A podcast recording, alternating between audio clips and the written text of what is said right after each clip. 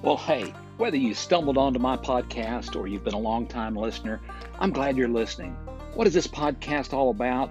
Well, it's about people just like me, just like you, about age 60, maybe a little older, maybe a little younger, but you, like me, are trying to figure out how you're going to do life for this next 10, 20, 30 years. How are you going to stay healthy? What are you going to eat? Are you going to exercise? How are you going to do the things you really, really want to do in retirement? Uh, but most importantly, things that I think about go along these lines. How am I going to avoid assisted living? How am I going to maintain my independence?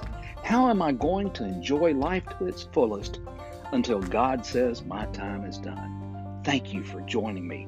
I hope you enjoy the podcast.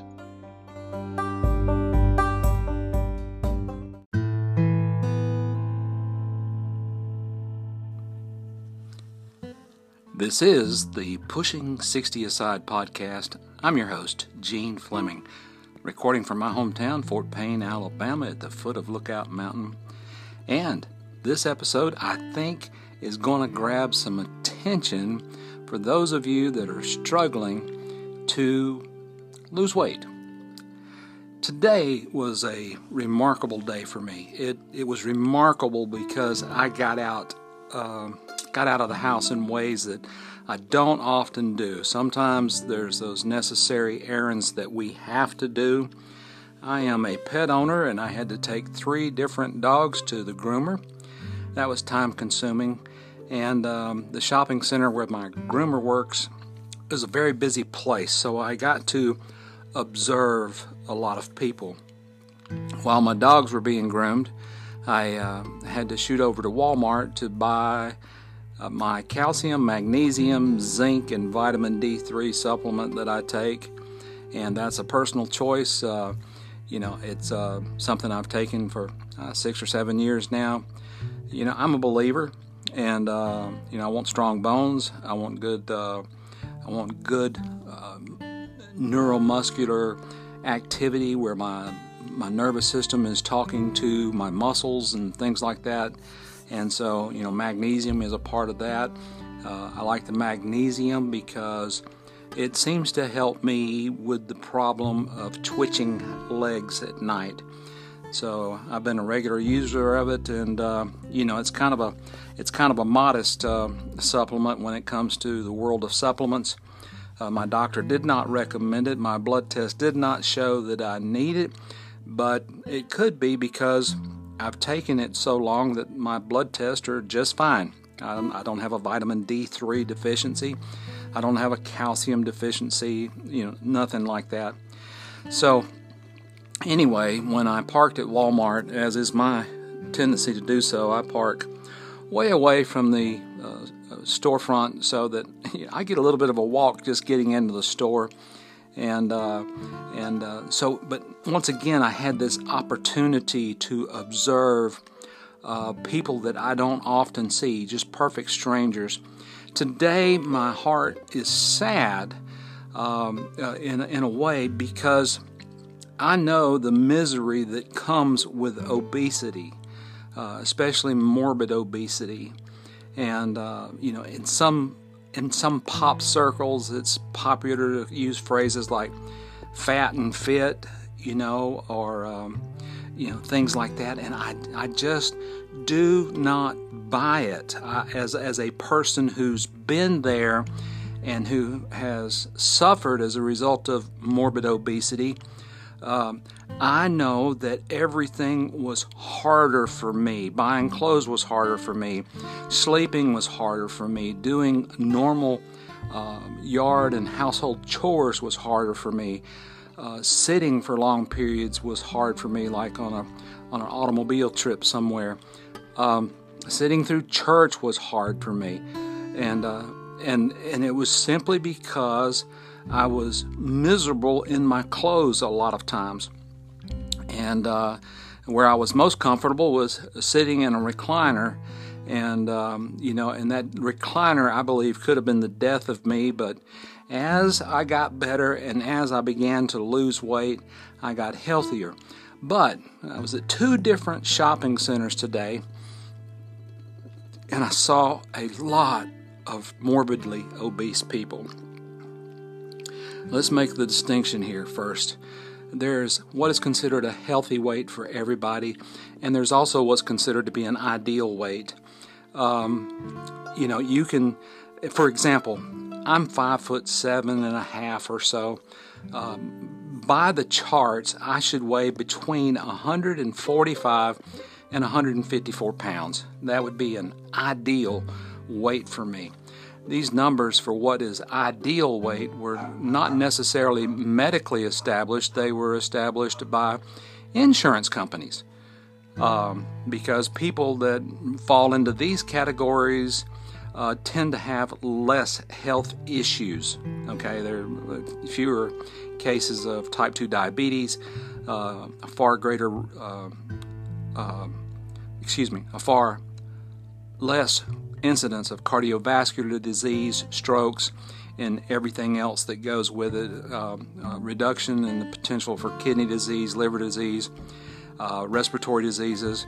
And of course, now you can be thin and smoke like a house fire, and you know, and get all of the above, and and um, and you can eat a high sugar diet and have a high metabolism, and still get type two diabetes. So, being thin is not necessarily always being healthy if your lifestyle is uh, one that does damage to your body.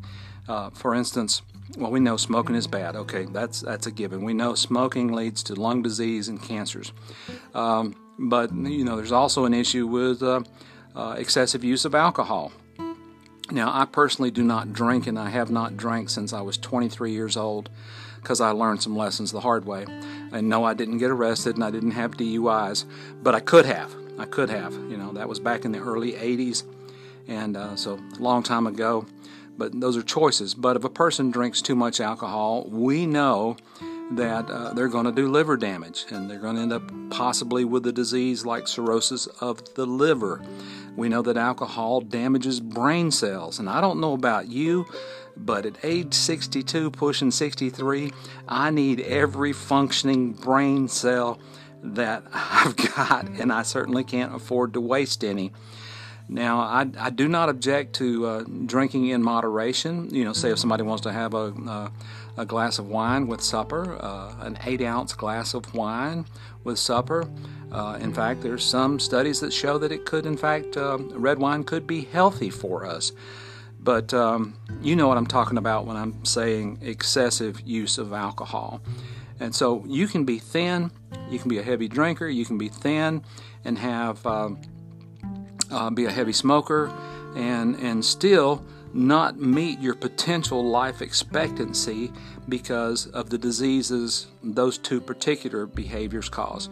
Also, there's the potential for people that, of course, use illicit drugs uh, doing similar damage to their bodies, their minds, their organs, their kidneys. I mean, it just you know it just it just adds up. And but uh, so the categories of uh, about our size and about our weight. Um, you know, um, we've got uh, uh what the insurance industry would say is an ideal weight for me based on my height. Okay, and that that has nothing to do with uh, whether I'm big boned or anything like that, or I'm very muscular, or I'm just a wiry, thin guy. The insurance says I should be between 145 and 154 pounds. Uh, however, a normal weight for a guy my size that is a healthy weight is up to about 175 pounds. Well, wait a minute, Gene. That's uh, that's 21 pounds more than what the insurance industry says ideal. That's because ideal is a number that is used to write insurance for you, not one to judge your health in view of your current lifestyle. My lifestyle is, of course, that of a fitness trainer and a very, very physically active person who works out uh, five to seven days a week. And I, and I do take rest breaks in that, and I do different types of things. So I don't run every day, I don't lift weights every day, and I cycle through these activities to keep my whole body healthy, fit, and strong. So, now let's move it on up a little bit. And what is overweight? you know, what what is overweight? Uh, I mean, that's that's kind of an ambiguous number, but if I get on the scales right now at my doctor's office weighing 184 pounds, I am medically speaking overweight. How about that right there? Why am I overweight? Well, I'm overweight because I've added a lot of muscle in this last five or six, seven years. And uh, muscle weighs heavier than fat. But in the meantime, I lost a lot of body fat. You know, at one time my body fat was up in the 40 percentile, and now my body fat is in the 18 percentile. So that means when you, if you took me and, and separated my muscle, my bones, my water weight, and my fat into different piles, my pile of fat is much smaller than it once was. In fact, it's it's less than half of what it was at one time. And you know, some body fat is supposed to be on our bodies. It's a healthy thing. It's a potential energy reserve in times of crisis. Um, it's a it's a fuel source that we can use throughout the day. You know, between meals and uh, you know, and especially if uh, if we're living on, say, a low carb diet, uh, you know, our body gets used to not depending on fast fuel like sugars and, and uh, simple carbohydrates, and your body can metabolically adapt to tap in fat reserves for fuel. Now, our bodies are doing this exchange of fat and burning of carbs and burning of glucose are doing it all the time.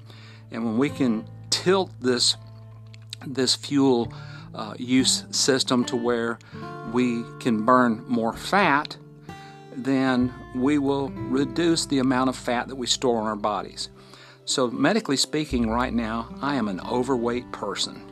If you see me out in town, I don't look like an overweight person. But if I gain just another five pounds, believe it or not, I'm considered obese.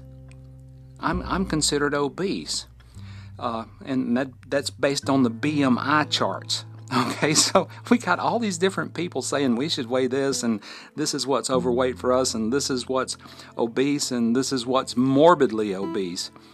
And uh, at one time, of course, you know by now, I was morbidly obese.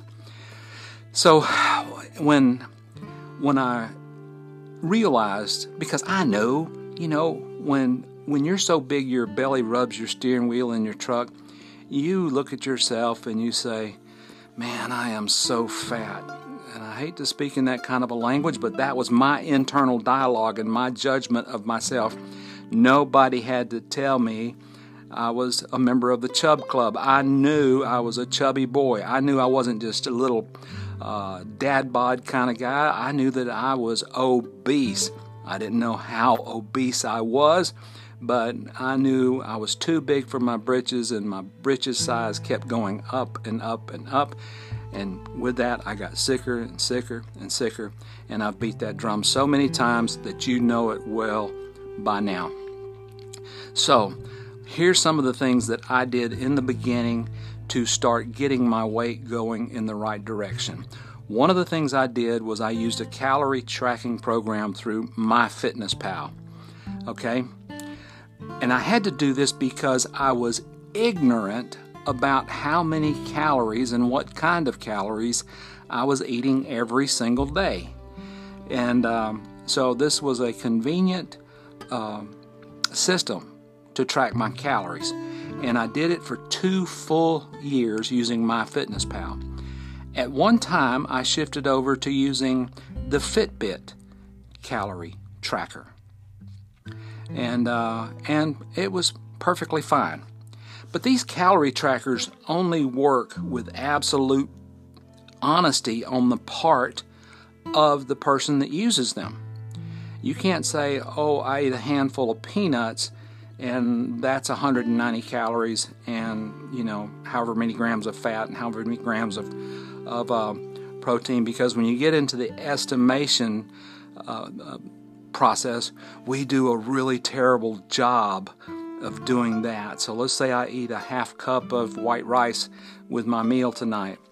Well, you know, if I'm just eyeballing that dipping rice out of a pan, I might be eating three quarters or a full cup of rice because I am just like every other Southern boy, I am used to filling my plate at supper time. And so when I put a half cup of rice on my plate, it looked like my plate was empty. when I put a three or four ounce serving of meat on my plates, uh, uh on my plate, I'm looking for the rest of my meat. so calorie trackers are an effective tool if you really have no idea what the macronutrient content is of the food that you've been eating and are trying to eat in an effort to lose weight. So, I told you a little bit earlier that I was sad today because I saw so many obese and morbidly obese people. And among the senior population that I observed today, I saw so many people. I mean, it was so many that I was astounded. Uh, I, it caused me to pause and reflect and consider incorporating this into today's podcast. I saw men that appeared to be in their early 60s to mid 70s who were obese and who were having to shuffle and waddle to and from their automobiles and going into a store. And and I saw young women today in their 20s, early 30s who were morbidly obese already. And this makes me sad because I know that if everything else goes well in their lives, the road ahead of them is going to get harder and harder. It just stands to reason if I'm a man or a woman and I'm five foot three or six or ten or whatever, and I'm carrying 40, 50, 60, 80, 100 extra pounds on my body, everything about my personal physiology is under stress, medical grade stress. My knees are under stress, my feet, my hips, my back, and um, you know, my breathing is under stress, my heart is under stress, and um, and so everything about just living, just living, going to work every day, dealing with the kids, shuttling kids to school for, uh, you know, whatever it is you have to do. Uh, everything is so much harder, and people get used to life being harder. They just think this is the way it is. Uh, I can really do most of the things that I want to do. Uh, everybody in my family looks about like I do. Um, you know, and then there's some that adopt the attitude I don't care. I just don't care. I'll just buy some bigger clothes. And yeah, maybe you can get away with that for a season of time, but sooner or later, morbid obesity kills you. And I hate to be graphic, but it kills you. It means that if you had the potential to live to 75, you're not going to make it there. You're going to drop dead of a heart attack, or you're going to be chronically sick with diabetes for a long time. You know, things are not going to work right. And for young women that are morbidly obese, uh, who really still want to, you know, have a second kid or have their first kid, they may not even be able to get pregnant simply because of obesity. So it's more than looking like the cover model of a fitness magazine. You know, it's more than, uh, uh, you know, uh, you know, looking like you did when you graduated from high school or college, and you know, it's more than Hollywood images of what uh, fit, healthy, and happy people look like. It's about it's a it's a genuine fight for survival, and if using a a calorie tracker, I'd rather call it a macronutrient tracker to where you're looking at what percentage of your calories are coming from fat, what percentage is coming from carbohydrates, and uh, what percentage of your diet is coming from protein. If that helps you uh, control your portion sizes and have a target every day, then use a calorie tracker, whether you use MyFitnessPal um, or the one that's uh, that comes with the Fitbit tracker. You've got to use it and you've got to use it religiously. Personally, I find it kind of cumbersome after a while. But here's what the calorie tracker taught me the calorie tracker taught me that a large egg is about 70 calories and it's about 7 grams of protein. Okay, got it. Just like that. I got it. All right. From now on, when I grab three large eggs and scramble them with a pat of butter, I can figure that out down to, in my head. So I don't no longer I no longer use a calorie or macronutrient tracker to guide me on this path of recovering from obesity and morbid obesity. I use uh, my experience. You know, I know an average sized banana is 115 calories and it has about 500 milligrams of uh, of potassium in it. That's good, but I don't need all that fruit sugar. So now I'm at a stage where I'm in the maintenance phase of what I've already accomplished, and it's a good place to be. It means I can break the rules sometimes, but I can't break the rules every day about what I put in my body. And once you get this mindset, there are some things that just become forever taboo to you because you know you personally have no control if you're sitting behind a bowl of Fritos and uh, French onion dip. Okay, I cut it. I cut it and slice it just like that. I know that I have no control over portion size when it comes to ice cream. Now, if I could do just one scoop and maybe sprinkle some nuts on it and be happy with that, I'd be great. But uh, Gene's not that guy. Gene gets a bowl, that bowl better be full of ice cream if he's eating ice cream. And it better have some chocolate or caramel syrup on it. And it better have some nuts on it. And better have some whipped cream on it. And if I had maraschino cherries, there'd be one of those on the top of it too. That's because that's the way Gene likes to satisfy his taste buds. But what's more important, my taste buds or being healthy in the next 10 or 15 years? So today, this is food for thought. I got sad because I saw people that should be healthy and should uh, be able to get it across a parking lot at age 65 or 70 and who shouldn't waddle back and forth shuffling their steps and and younger people that are struggling to get in and out of cars simply because of obesity and we know that that America is getting sicker by the day simply because of obesity. And I'd be remiss if I did not mention one of the least mentioned statistics about coronavirus deaths. There's a higher, much higher incidence of deaths among people, even though they had other issues, maybe heart disease, maybe type 2 diabetes. The incidence of death is much higher in part because of obesity. Now, I want to shift this just real quickly and I'm going to tidy this up uh, because your time is valuable and so is mine. Here's some of the things I thought about when I was really sick and I was making that crucial decision to change my personal eating style and lifestyle. I really, really, really love my wife. I, I, love her. I love talking to her. I love spending time with her. I love joking with her. I love pulling pranks on her. I love leaving, leaving little post it notes uh, in hidden places for her to find that say, I love you, signed HHBL. That's code word for hunka hunka burning love. Uh, it's an Elvis thing, if but that's my nickname, HHBL. So I got to thinking about uh, when I was sick and she did have to take care of me. It would have been impossible for her to take care of me if I was bedridden. And that's not fair. It wasn't fair to her. It, it wouldn't, she couldn't possibly turn me by myself if I needed to be turned. She couldn't help me um, on a bedpan if it got down to that.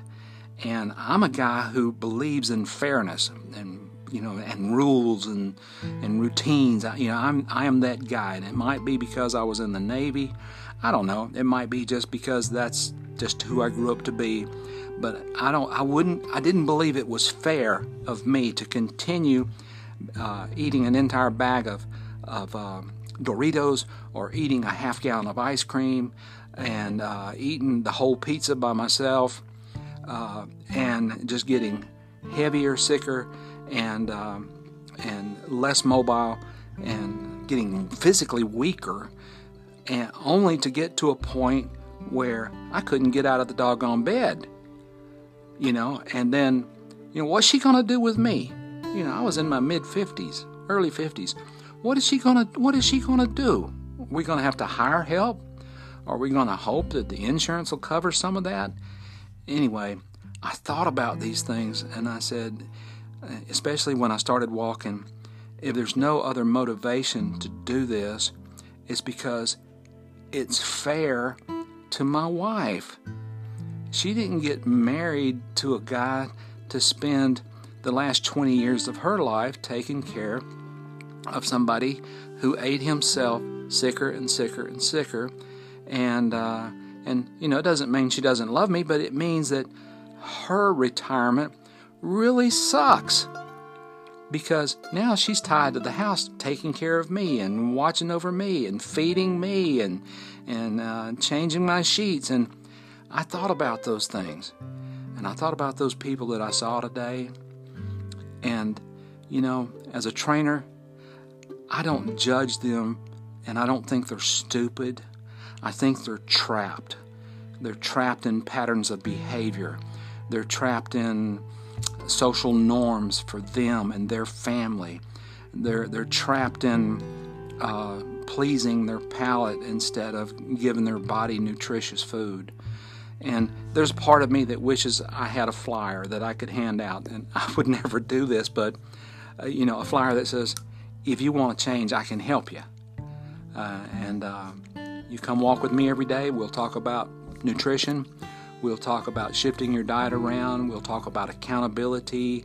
Uh, we'll talk about uh, weekly weigh ins. We'll talk about measuring your body fat.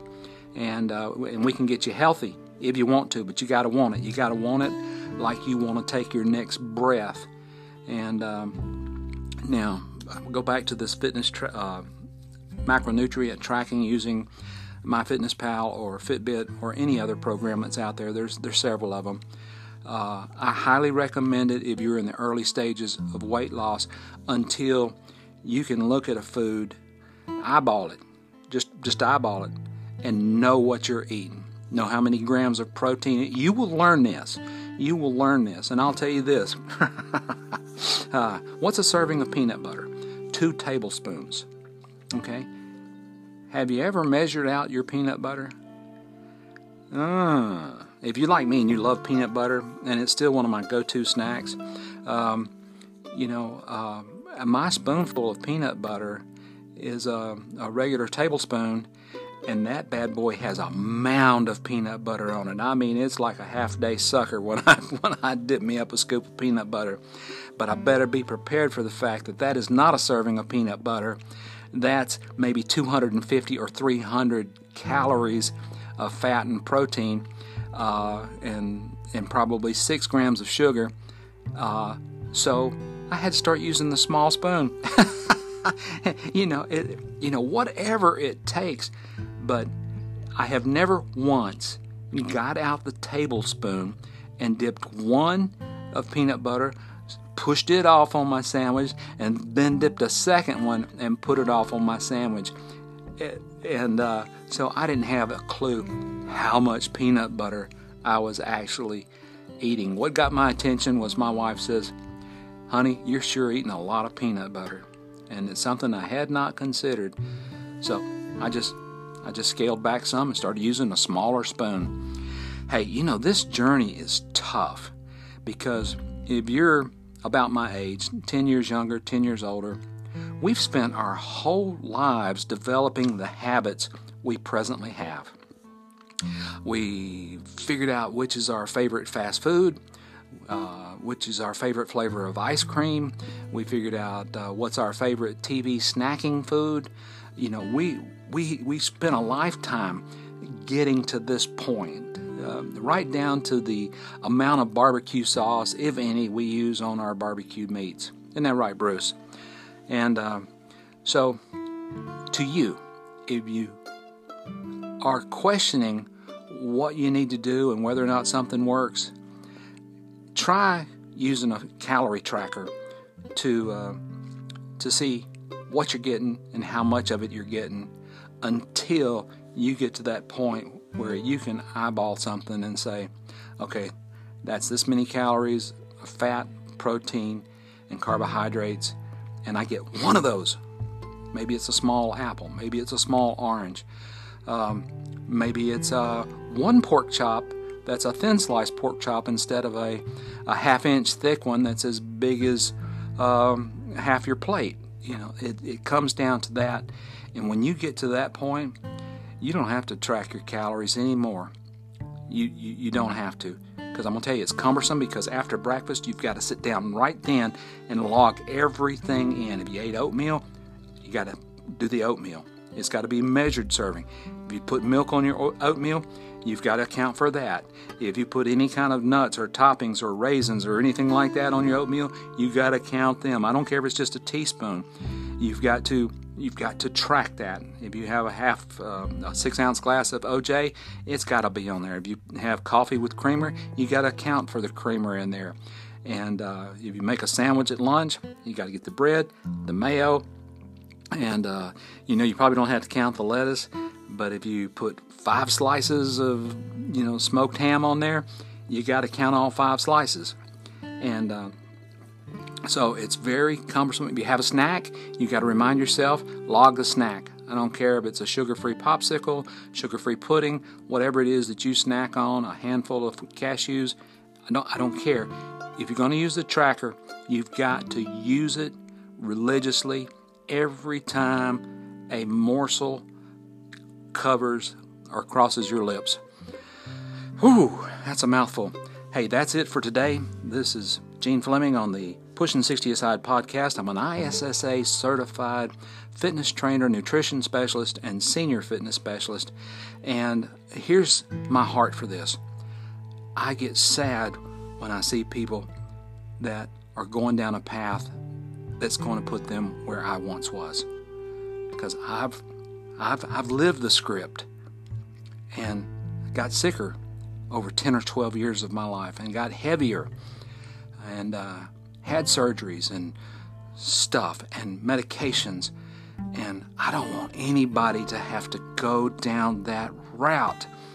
You know, we can't be okay with the presumption that, well, I'm just on metformin now, but I'll be getting insulin shots in a couple of years. You can turn that thing around. You can turn it around.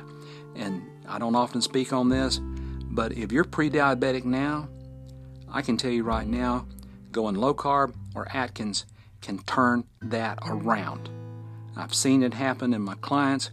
The doctors are talking about it, but uh, you know, you know, it's it's just one of those decisions you've got to make, and you've got to stick with it long enough to see the results. When you see the results, maybe you can be like me, and um, uh, you know, relax the rules a little bit every once in a while, like on movie night, and I have that jumbo bowl of popcorn. Yes, I do. You know, I'm not a stick in the mud about this. You know, um, but I but I live the science, and uh, you know the testing from my doctors supports what I'm doing. The lack of prescription medications that I take supports what I've done and what I'm doing and what I'm encouraging you to do. You know, it is really a blessing of a sorts, and I don't use the word blessing too often, but it is a blessing that I no longer have to go to the pharmacy and pick up a half dozen prescriptions. Further, it's a blessing that I don't have to think, okay, I got to take my morning pill, I got to take my afternoon pill, I got to take my nighttime medicine, you know. Oh my gosh, folks, that is that's a reward you don't see coming and then you start getting well, you start getting healthy and uh, you know, and I'm encouraging a, a client right now to talk to her doctor about further reducing her medications because her blood work is good. Isn't that right, Deb? So until next time, this is Papa Gene. Hey, eat well, track your food, learn what you're doing because you are saving and extending your life. We don't even know what's possible, but we know people at every age can eat better, get stronger, get more flexible, get more mobile, and really enjoy their senior years. Until next time, may God bless.